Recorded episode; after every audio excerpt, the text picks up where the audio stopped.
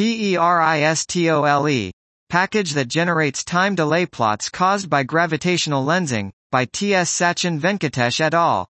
We present PERISTOLE to study the various time delays associated with the pulsar rotation and other general relativistic aspects of binary pulsars.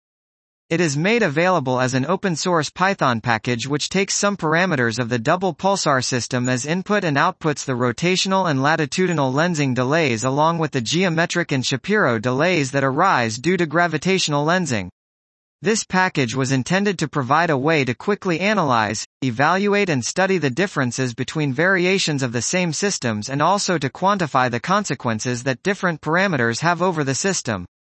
Through this research note, we briefly describe the motivation behind PERISTOLE and showcase its capabilities using the only double pulsar system ever found, J07373039. Dot. This was PERISTOLE, package that generates time delay plots caused by gravitational lensing, by T.S. Sachin Venkatesh et al.